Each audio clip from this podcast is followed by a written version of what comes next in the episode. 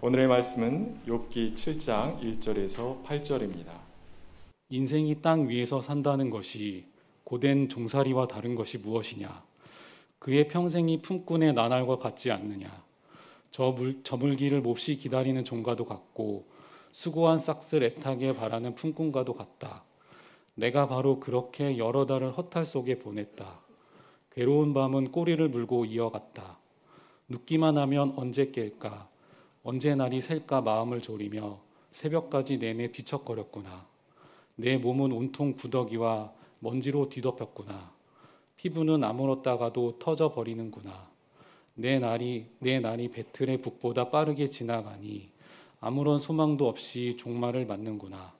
내 생명이 한낱 바람임을 기억하여 주십시오. 내가 다시는 좋은 세월을 못 볼 것입니다. 어느 누구도 다시는 나를 볼 수 없을 것입니다. 주님께서 눈을 뜨고 나를 찾으려고 하셔도 나는 이미 없을, 없어졌을 것입니다. 이는 하나님의 말씀입니다. 어두운 세상을 밝히는 빛으로 오시는 주님의 은총과 평강이 교회 여러분 모두와 함께 하시길 빕니다. 평화, 정말 우리는 평화를 원합니다. 그러나 우리가 원하는 평화는 너무나 멀리 있는 것처럼 느낍니다.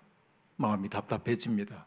그럴 때마다 저는 하마다 게이코가 썼던 아름다운 그림 동화를 떠올리곤 합니다. 평화란 어떤 걸까라는 제목입니다. 우리가 잘 알 수 있는 평화에 대한 이야기를 해나가다가 하마다 게이코는 끝부분에 이렇게 말합니다. 평화란 내가 태어나길 잘했다고 하는 것. 평화란 내가 태어나길 잘했다고 하는 것. 그리고 너와 내가 친구가 될 수 있다고 하는 것. 그렇게 말합니다. 아이들이 보는 그림 동화이긴 하지만 그 대목을 보는 순간 여러 가지 이론이 필요 없이 평화가 무엇인지가 제 마음속에 와닿았습니다. 평화는 자기를 긍정하는 데 시작됩니다. 나를 긍정하기 때문에 다른 이들을 긍정하는 것, 이것이 평화의 시작입니다. 누군가를 진심으로 사랑하고 아끼고 존중하고 그의 있음을 기뻐하는 것이 평화의 시작임을 우리가 알고 있는 것이죠. 그러나 우리가 살고 있는 이 세상은 경쟁이 치열한 세상이기 때문에 우리는 경쟁을 내면화하고 살고 있고 그 때문에 승자 독식 사회를 만들어내고 말았습니다. 승리를 거둔 사람이 모든 것을 가져가고 나머지는 참담한 인생을 살게 되는 게 살풍경한 우리네의 문명이 되어버리고 말았습니다. 천구백구십 년대 초에 동구권이 해체되면서 우리는 뭔가 세상이 새로워지고 있음을 느꼈습니다.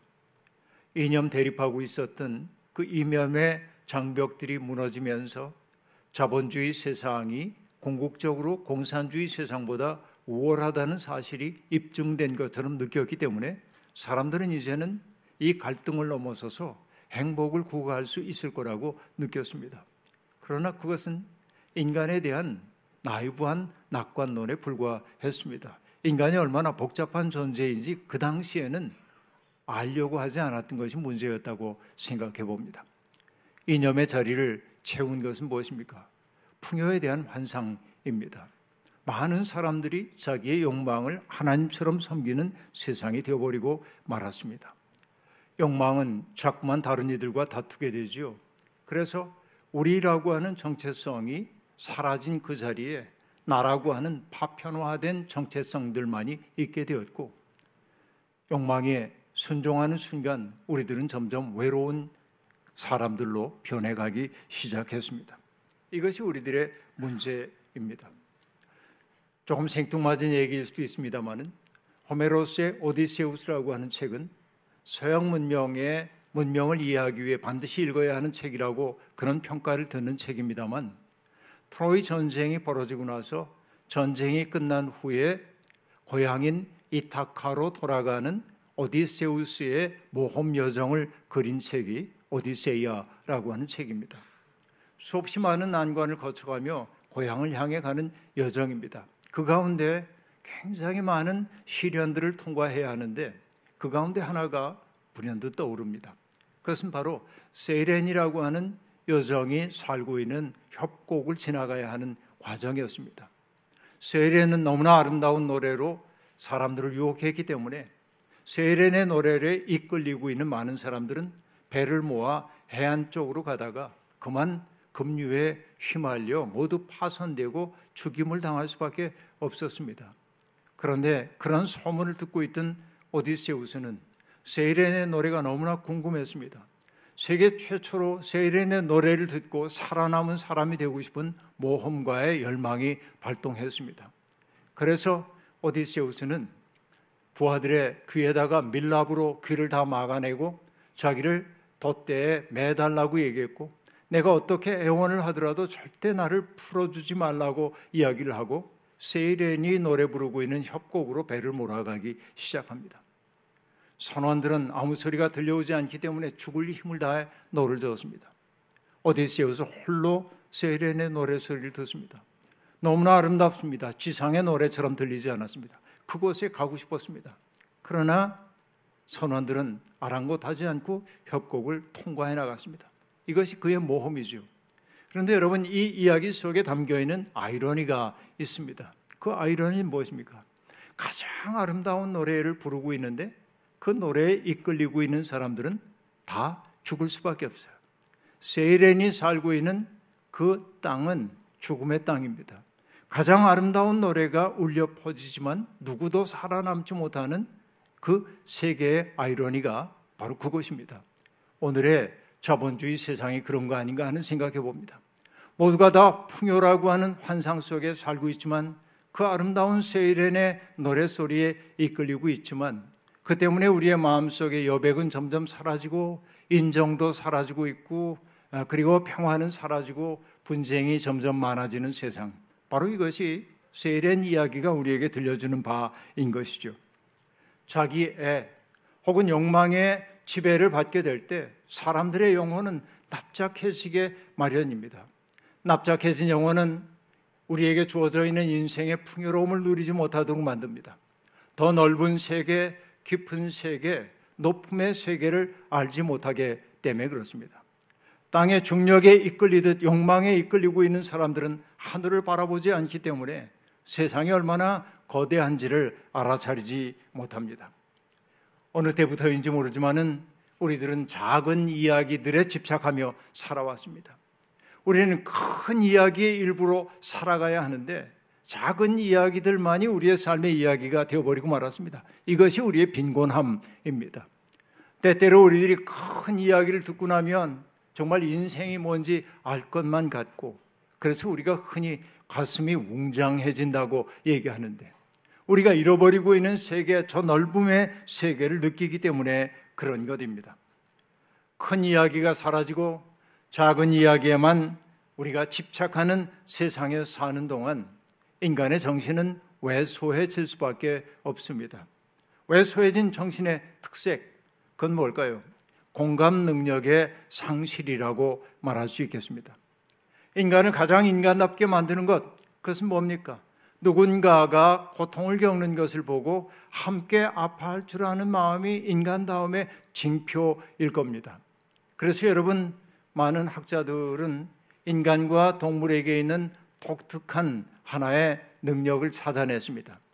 우리의 세포 속에, 신경세포 속에 타자의 행동이나 혹은 말을 통해서 그들의 아픔을 알아차리는 능력이 있는 독특한 요소가 있다고 얘기했고, 그것을 마치 거울을 들여다보듯 타자의 고통을 내가 거울을 들여다보듯 보는 거라고 해서 거울 신경세포라고 이름을 붙입니다. 그래서 Mirror Neurons 그렇게 말해요. 거울 신경세포라는 게 있습니다. 그 거울 신경세포가 하고 있는 일이 뭐냐면 공감하도록 만드는 거예요. 그래서 사람들은 그 거울 신경세포를 Empathy Neurons라고 말해서 공감 뉴런이다 이렇게 말하기도 했던 것입니다. 그런데 여러분, 우리가 알죠? 우리가 살고 있는 세상에서 점점 많아지는 사람들이 어떤 사람들입니까? 타인들의 고통이나 기분에 대해서 전혀 공감할 능력이 없는 사람들이 점점 늘어나고 있습니다.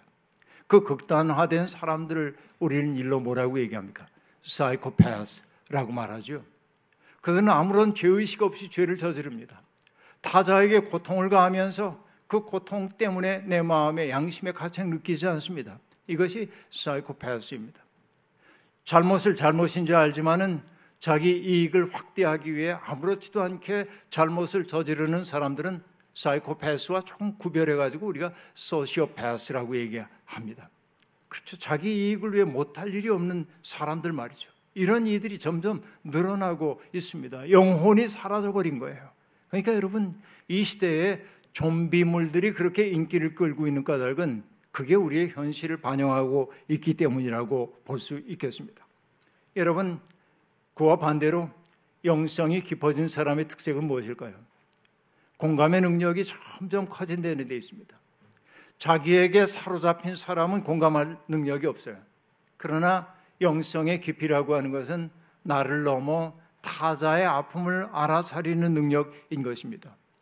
그 때문에 히브리서는 예수 그리스도를 우리에게 계신 대제사장이라고 말하면서 이렇게 말하죠. 그는 자기도 연약함에 휘말려 있으므로 그릇된 길을 가는 무지한 사람들을 너그러이 대하실 수 있었습니다. 인간의 몸을 입고 이 세상에 오셔서 온갖 환난과 고통을 겪었던 경험이 있기 때문에 주님은 넘어지고 일어서기를 반복하는 사람들을 무한히 동정하고 품어 안을 수 있었다고 얘기하고 있습니다. 그렇게 보자고 한다면 예수 그리스도야말로 정말 아름다운 공감의 사람이었습니다. 누군가가 나에게 공감해 준다는 사실을 알 때 우리의 마음속에 있던 얼음이 녹아내리는 거 경험하지요. 내가 있는 그대로의 모습으로 누군가에게 받아들여주고 있음을 느낄 때 내 마음속에 있었던 가시 같은 것들이 녹아내리는 것 경험하지요. 예수는 바로 그런 사랑의 품이 되었고 사랑의 용광로가 되었어요. 품지 못할 사람 아무도 없었습니다. 그 때문에 그 예수의 사랑과 만났던 사람들은 예수를 하나님의 아들이라고 고백할 수밖에 없었습니다. 왜냐하면 예수에게는 당신과 무관한 사람이 없었어요. 세상에 만연해 있는 고통이 나와는 무관하다고 등 돌리지 않았어요. 그 고통 속으로 들어가 고통을 풀어주려고 했던 것이죠. 그런 의미에서 우리에게 있는 대제사장은 우리의 연약함을 체휼하지 못하는 분이 아닙니다. 공감해 주는 분입니다. 그 사랑 덕분에 우리가 지금 살고 있는 것입니다. 우리는 결국 예수 그리스도의 그 마음을 향해 나아가는 순례자로 부름받았습니다. 그 길 갈 때까지 아직 멀었죠. 그 여정 가운데 오늘 우리가 만나는 사람이 바로 욥입니다. 욥하면 여러분 떠오르는 게 뭡니까? 정말로 많은 고통을 겪었던 사람이지요. 신중하고 신실하게 살던 욥에게 어느 날 갑자기 불행이 닥쳐왔습니다. 남폭한 사람들이 와가지고 욥의 재산을 도륙했고 약탈했고 그리고 남은 것들조차 하늘에서 불이 내려와가지고 다 불태워버리고 말았습니다. 그 비참한 이야기가 욥에게 들려올 때 또 다른 소식이 당도합니다. 그의 아들과 딸들이 잔치를 하기 위해 모여있던 집에 강풍이 불어와가지고 집이 무너졌고 무너진 잔해 속에 아들과 딸들이 깔려 다 죽었다는 것이었습니다. 하루아침에 찾아온 이 불행한 사건, 이 속에서 욥은 당황스러웠지만 고통스러웠지만은 그러나 여전히 하나님에 대한 신뢰를 초래하지는 않았습니다. 씁쓸하고 고통스러웠습니다. 그러나 이 의미가 무엇인지를 알아차리지 못했기에 당혹감을 느꼈지만은 아직은 무너지진 않았습니다. 그런데 욥에게 설상가상으로 또 다른 고통이 다가오죠. 정수리로부터 발뒤꿈치까지 성한 곳이 없을 정도로 악성 종기가 나 그를 괴롭힙니다. 말할 수 없는 괴로움, 누울 수도 없고 일어날 수도 없는 괴로움이 그를 찾아왔습니다. 이것이 욥의 모습입니다. 그런데 우리는 이 욥 이야기에서 정말 고통스러운 것은 이런 대목입니다. 욥기 일 장 일 절은 욥을 소개할 때 뭐라고 하냐면 정말 그가 흠이 없는 사람이라고 얘기했고 정직한 사람이라고 얘기했고 하나님을 경외하며 악을 멀리하는 사람이라고 소개하고 있습니다. 나무랄 데 없는 완벽한 사람의 모습입니다. 그런 사람에게 느닷없이 닥쳐온 이 불행, 그것도 중첩된 불행을 바라보면서 우리는 어지러움을 느낍니다. 왜냐하면 그렇게 거룩하고 아름다웠던 사람의 전락이 너무 극단적이기 때문에 그렇습니다. 이런 사건 앞에서 우리가 던질 수밖에 없는 질문이 있습니다. 하나님 계신 거예요? 하나님 계시다면 어떻게 이럴 수가 있어요? 이런 질문. 하나님이 설사 계시다고 해도 인간 세상에 대해서는 무관심하신 거 아니야? 하나님이 설사 인간 세상에 관심이 있다 할지라도 하나님이 선하신 거 맞아? 하나님이 선하시다고 해도 하나님은 세상의 문제를 해결할 능력 없는 거 아니야? 온갖 질문이 우리에게 떠오르도록 돼 있는 거죠. 이게 어쩔 수 없는 인간의 모습인 것입니다. 그 때문에 여러분, 욥이라고 하는 사람은 고통 속에 살아갈 수밖에 없는 모든 인간을 대신하여 하나님 앞에 물음표로 서 있는 사람이라고 저는 그렇게 말하고 싶습니다. 욥 그 자체가 물음표예요. 세상의 정의에 대해서, 하나님에 대해서 묻는 물음표인 것입니다. 잠깐 동안의 고통, 끝이 예측되는 고통이라고 하는 것은 견딜만 합니다. 여인들이 아이를 잉태하고 아이를 출산하게 될 때, 진통이 찾아올 때 두렵고 떨리고 아프지만 견뎌낼 수 있는 것은 진통의 시간은 지나가고 새로운 생명을 탄생시킨다는 기쁨이 있기 때문에 그렇습니다. 예측되는 고통의 끝, 바로 그것이 우리를 고통을 견디도록 만들어 주기도 하는 것입니다. 그러나 고통이 끝도 없이 이어진다고 한다면 아무리 강철 같은 심장을 가지고 있는 사람이라 해도 흔들릴 수밖에 없습니다. 욥도 마찬가지였습니다. 욥이 제일 먼저 드러내고 있는 건 뭐냐면 나 자신에게 내가 낯선 존재가 되었다고 느끼는 거예요. 고통은 나를 밖에서 바라보도록 만드는 거예요. 내가 너무 낯설어졌다고 그런 얘기하고 있습니다. 그리고 그 뒤에 삶에 대한 염증이 찾아옵니다. 욥기 구 장 이십일 절. 비록 내가 흠이 없다고 하더라도 나도 나 자신을 잘 모르겠고 다만 산다는 것이 싫을 뿐이다 라고 말합니다. 든든하다고 여겼던 삶의 토대가 속절없이 흔들리고 무너져 내릴 때 욥을 엄습하고 있는 그 마음이 뭐냐면 공허함입니다. 그러자 그런 고통 속에 있는 욥을 바라보는 사람들의 시선이 싸늘해지기 시작합니다.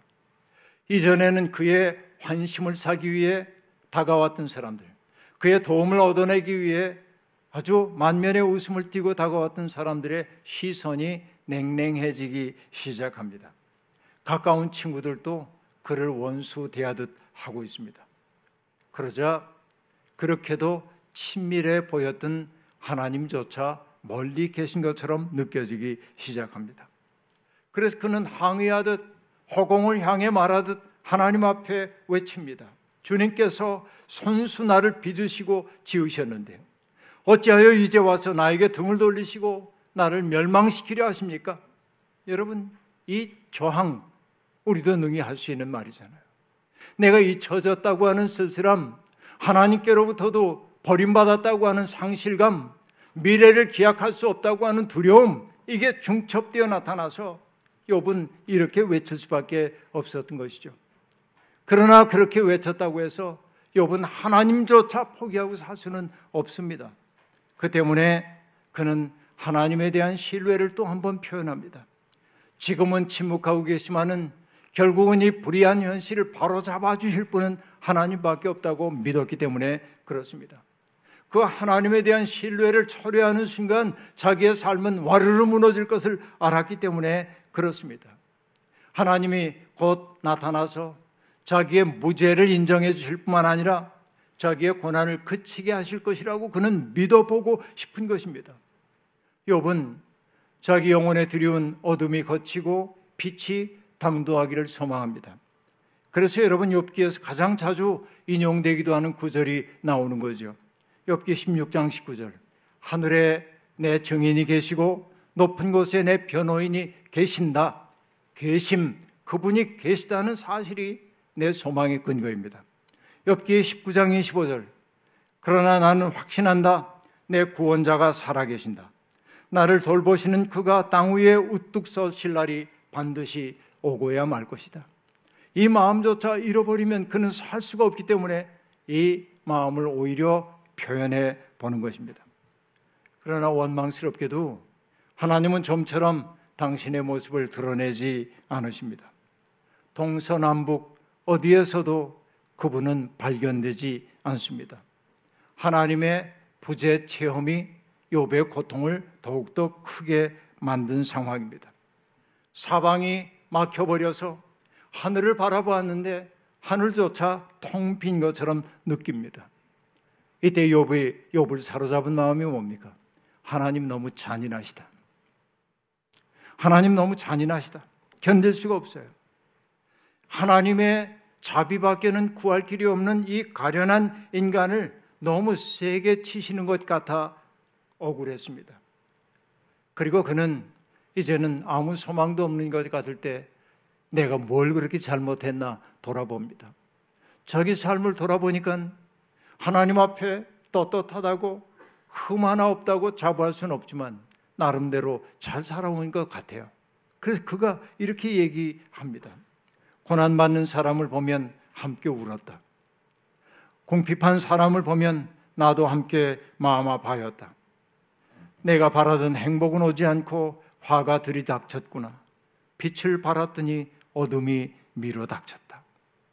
가슴이 답답해집니다. 고난받는 사람을 보면 함께 울었고 궁핍한 사람을 보면 함께 마음 아파했는데, 이렇게 선하게 살았는데 그렇게 선한 사람이 시련을 겪고 있습니다. 거꾸로 악인들이 형통하는 세상입니다. 부조리하기 이를 데 없습니다. 욥은 이 부조리를 견딜 길이 없는 겁니다. 우리도 살면서 이런 거 경험합니다. 나의 선의가 누군가에게 왜곡되고 곡해돼가지고 어려움 겪은 적 있으시죠? 그뿐만이 아닙니다. 내가 선의를 가지고 했던 일이 결과적으로 타인들에게 해를 끼칠 때도 있음을 알지요? 우리의 행동의 끝을 우리가 다 이해하기가 어려워요. 끝나고 여러분, 내 뜻대로 되지 않는 인생 원망한다고 세상 달라지지도 않습니다. 오히려 원망은 우리 속에 짙은 그림자를 만들어 행복을 누리지 못하게 만들 뿐만 아니라 원망하고 투덜거리는 것은 결국은 타자들의 공간을 빼앗는 일이고, 원망하고 투덜거리는 사람은 자기에게 다가오는 이웃들을 밀어내고 있음을 알아야 합니다. 점점 원망하면은 외로워지는 것이지요. 냉소와 조롱이라고 하는 거, 이것은 약자의 버릇입니다. 냉소하고 조롱하는 사람은 관계를 맺기가 어려운 사람입니다. 그 때문에 우리에게 필요한 것은 뭐냐면 부조리한 현실 속에 살더라도 우리가 어떻게 살 것인지를 작정해야 하는데, 정말 삶의 지혜가 있다면 무엇이겠습니까? 어두운 세상에서 작은 빛을 보는 눈이 우리에게 열려야 한다 하는 얘기입니다. 얼마 전에 레베카 솔릿이라고 하는 분의 책을 읽고 있는데, 그 책에서 솔릿은 조지 오웰의 책 목사의 딸이라고 하는 그 소설을 인용하고 있었습니다. 가난한 시골교회 목사의 딸인 도로시는 아버지 밑에서 하녀처럼 일을 하고 지냈습니다. 그리고 교구에 속해 있는 노인들과 그리고 어려움을 겪는 사람들을 돌보는 간호사의 역할도 했습니다. 그런 일을 하면서도 도로시는 자기가 인생의 실패자라고 그렇게 느끼고 있었습니다. 어느 날 교구에 있는 병든 노파 한 사람을 간호하고 집으로 돌아가다가 도로시는 문득 어떤 광경 앞에 멈췄습니다. 소설은 이렇게 진행됩니다. 소설 그대로 읽어드릴게요. 붉은 암소들이 무릎까지 길게 자란 빛나는 풀의 바다에서 풀을 뜯고 있었다. 바닐라와 신선한 건초를 증류한 것 같은 암소들의 냄새가 도로시의 콧구멍으로 흘러들었다. 산울타리 너머에서 자라는 야생 장미 한 송이가 눈에 띄었다. 물론 꽃은 없었지만 들장미인지 확인해보려고 그녀는 살문을 타고 넘어갔다.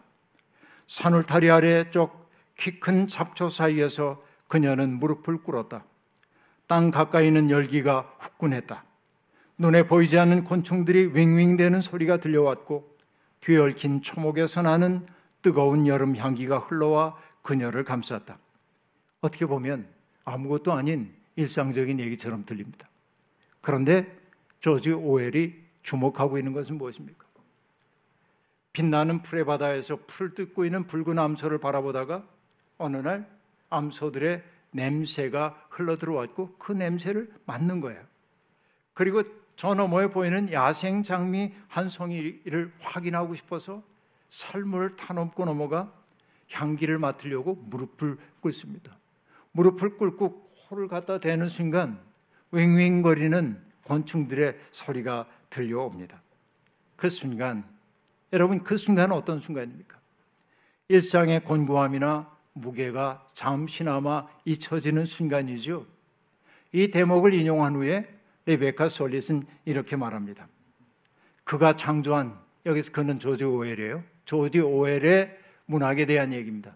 그가 창조한 사람들은 비참함 가운데서도 에피파니로 점철된다. 자, 이게 어떤 얘기냐면요, 조지 오웰은 천구백삼십 년대 유럽의 비참한 사람들의 삶의 이야기를 소설을 통해서 혹은 르포르타주를 통해서 혹은 에세이를 통해서 다 고발한 그런 작가입니다. 그런데 이 조지 오웰의 글 속에서는 비참한 것만 나타나지 않는 거예요. 비참한데 그 속에서 빛나는 순간들을 보여줘요. 바로 이게 에피파니예요. 에피파니는 뭔가 갑작스럽게 깨달아지는 것 혹은 신의 현현을 나타내고 있는 것이죠. 바로 이것이 인생을 견디게 만드는 거예요. 우리의 삶이 정말 비참하고 곤란하다고 해도 때때로 우리 속에 빛나는 순간을 경험하는 것, 이것이 비참한 삶을 견뎌내는 힘이라는 얘기인 것이죠. 여러분, 우리도 욥이 경험한 것과 같은 비극적인 시간을 견뎌내야 할 때도 있습니다. 그때마다 우리에게 필요한 것은 어둠 속에 웅크린 채 투덜거리는 것이 아니고 잠시나마 고개를 들어 혹은 무릎을 꿇고 자기에게서 벗어나 세상에 넘치는 기적들의 눈길을 주는 것입니다. 그렇게 하려면 무엇을 해야 합니까? 삶에 대해 던지는 질문의 방법을 바꿔나가야 합니다. 왜 내게 이런 일이 일어났을까? 아무리 던져봐도 답이 없어요. 이때 우리가 던져야 할 질문은 무엇입니까? 기왕 이런 일이 일어났다면 나는 다음에 무엇을 해야 할까? 라고 물어야 할 것입니다. 그런 거죠. 세상이 왜 이 모양이야? 라고 묻는 대신 이 모양인 세상에서 하나님은 내가 어떤 일을 하기를 원하실까? 이렇게 묻는 순간 전혀 다른 태도가 우리에게 잉태됨을 알 수 있습니다. 예수 그리스도야말로 질문의 방향을 바꾸는데 선수이셨습니다. 어느 날 율법학자가 한 사람이 찾아와서 영생에 대한 질문을 했고, 그리고 예수님이 잘 대답을 하자 그렇다면 내 이웃이 누구입니까? 라고 물었습니다. 내 이웃이 누구입니까? 예수님은 너의 이웃은 누구다라고 얘기하지 않고 선한 사마리아 사람의 비유를 들려주신 후에 그에게 이렇게 질문했습니다. 내 생각에는 어떠하냐? 누가 이 강도 만난 사람의 이웃이 되어 주었느냐? 누가 이웃이냐라는 질문에서 누가 이웃이 되어 주었느냐는 질문으로 방향이 바뀔 때 우리의 삶의 자세와 태도는 달라질 수밖에 없다는 것이죠. 어느 날 길을 가던 예수님과 제자 일행이 날 때부터 앞을 보지 못하는 사람을 보았습니다. 제자들이 주님께 여쭙습니다. 이 사람이 이렇게 앞을 보지 못하는 것이 이 사람의 죄 때문입니까? 아니면 그 조상들의 죄 때문입니까? 주님은 거기에 대해서 이 사람의 죄도 조상들의 죄도 아니다. 그들의 질문 자체를 부정합니다. 그리고 뭐라고 얘기합니까? 우리가 물어야 할 질문은 이 사람이 어떻게 되는 게 하나님의 기쁨이겠냐고 물어야 한다는 거예요. 어려움을 겪는 사람이 온전하게 되는 것이 하나님의 뜻 아니겠냐고 묻는 거예요. 질문의 방향이 달라지면 우리가 해야 할 일이 무엇인지를 알게 되는 것이죠. 이게 중요한 것입니다. 많은 사람들이 자기들이 짊어지고 있는 인생의 무게에 짓눌린 채 살아갑니다. 오늘 예배에 참석한 이들 가운데 문제가 없는 분 단 한 명도 없습니다. 어떤 분이 한 말이 제게는 아주 재밌게 들려옵니다. 그분은 이렇게 얘기했어요. 나는 문제들을 물속에 가라앉히려고 애를 썼다. 그 다음에 나오는 문장이 뭘까요, 여러분? 생각해 보세요. 나는 나의 문제들을 물속에 가라앉히려고 그랬어요. 그런데 문제들은 이미 수영하는 법을 배우고 있었다. 이렇게. 아무래도 문제가 사라지잖아요. 문제 떠오르고 떠오르고 그러는 거예요. 이게 참 기가 막힌 이야기입니다. 문제는 가라앉지 않아요. 수용을 할 줄 알기 때문에 그렇습니다. 그렇다면 여러분 뭘 해야 합니까? 문제들과 함께 사는 연습을 해야 합니다. 그 문제들이 우리의 삶을 황폐하게 만들지 못하게 만들어야 합니다. 지금도 우리 곁에는 무의미의 심연 속에 빠져드는 이들이 많이 있습니다. 심연 속에서 빛을 볼 수 있어야 합니다. 그런데 여러분, 빛은 누구입니까? 빛이신 주님이 우리에게 지금 오고 계세요. 대림절은 바로 빛으로 오시는 주님을 기다리는데요, 빛이신 주님이 심연 속에 빠져있는 이들에게 오고 계십니다. 우리는 그 빛을 받은 사람들입니다. 그 빛을 담는 등잔이 되어야 합니다. 그래서 오늘 내 곁에서 심연의 시간을 견디고 있는 사람이 있다고 한다면, 욥의 시간을 견디고 있는 사람이 있다고 한다면 우리가 그에게 빛이 되어줘야 해요. 에피파니의 순간이 되어줘야 한다는 얘기입니다. 주님은 희망 없이 살고 있는 이들을 붙잡아 일으키려 오고 계십니다. 우리가 그분의 손과 발이 되어 사람들을 일으켜 세워줘야 합니다. 발이 허공에 뜬 듯 위태로운 지경에 처한 이들의 고향이 되어주기 위해 주님 오고 계십니다. 그 주님을 우리가 진심으로 맞아들인다면 우리가 그들의 설당이 되어줘야 합니다. 바로 이것이 기다림입니다. 심연 속에 있는 사람에게 빛이 되어주고, 누군가의 손과 발이 되어주고, 누군가의 설당이 되어주려고 하는 것을 빼놓고는 기다림의 의미가 무엇인지 제대로 깨달을 수 없다는 이야기입니다.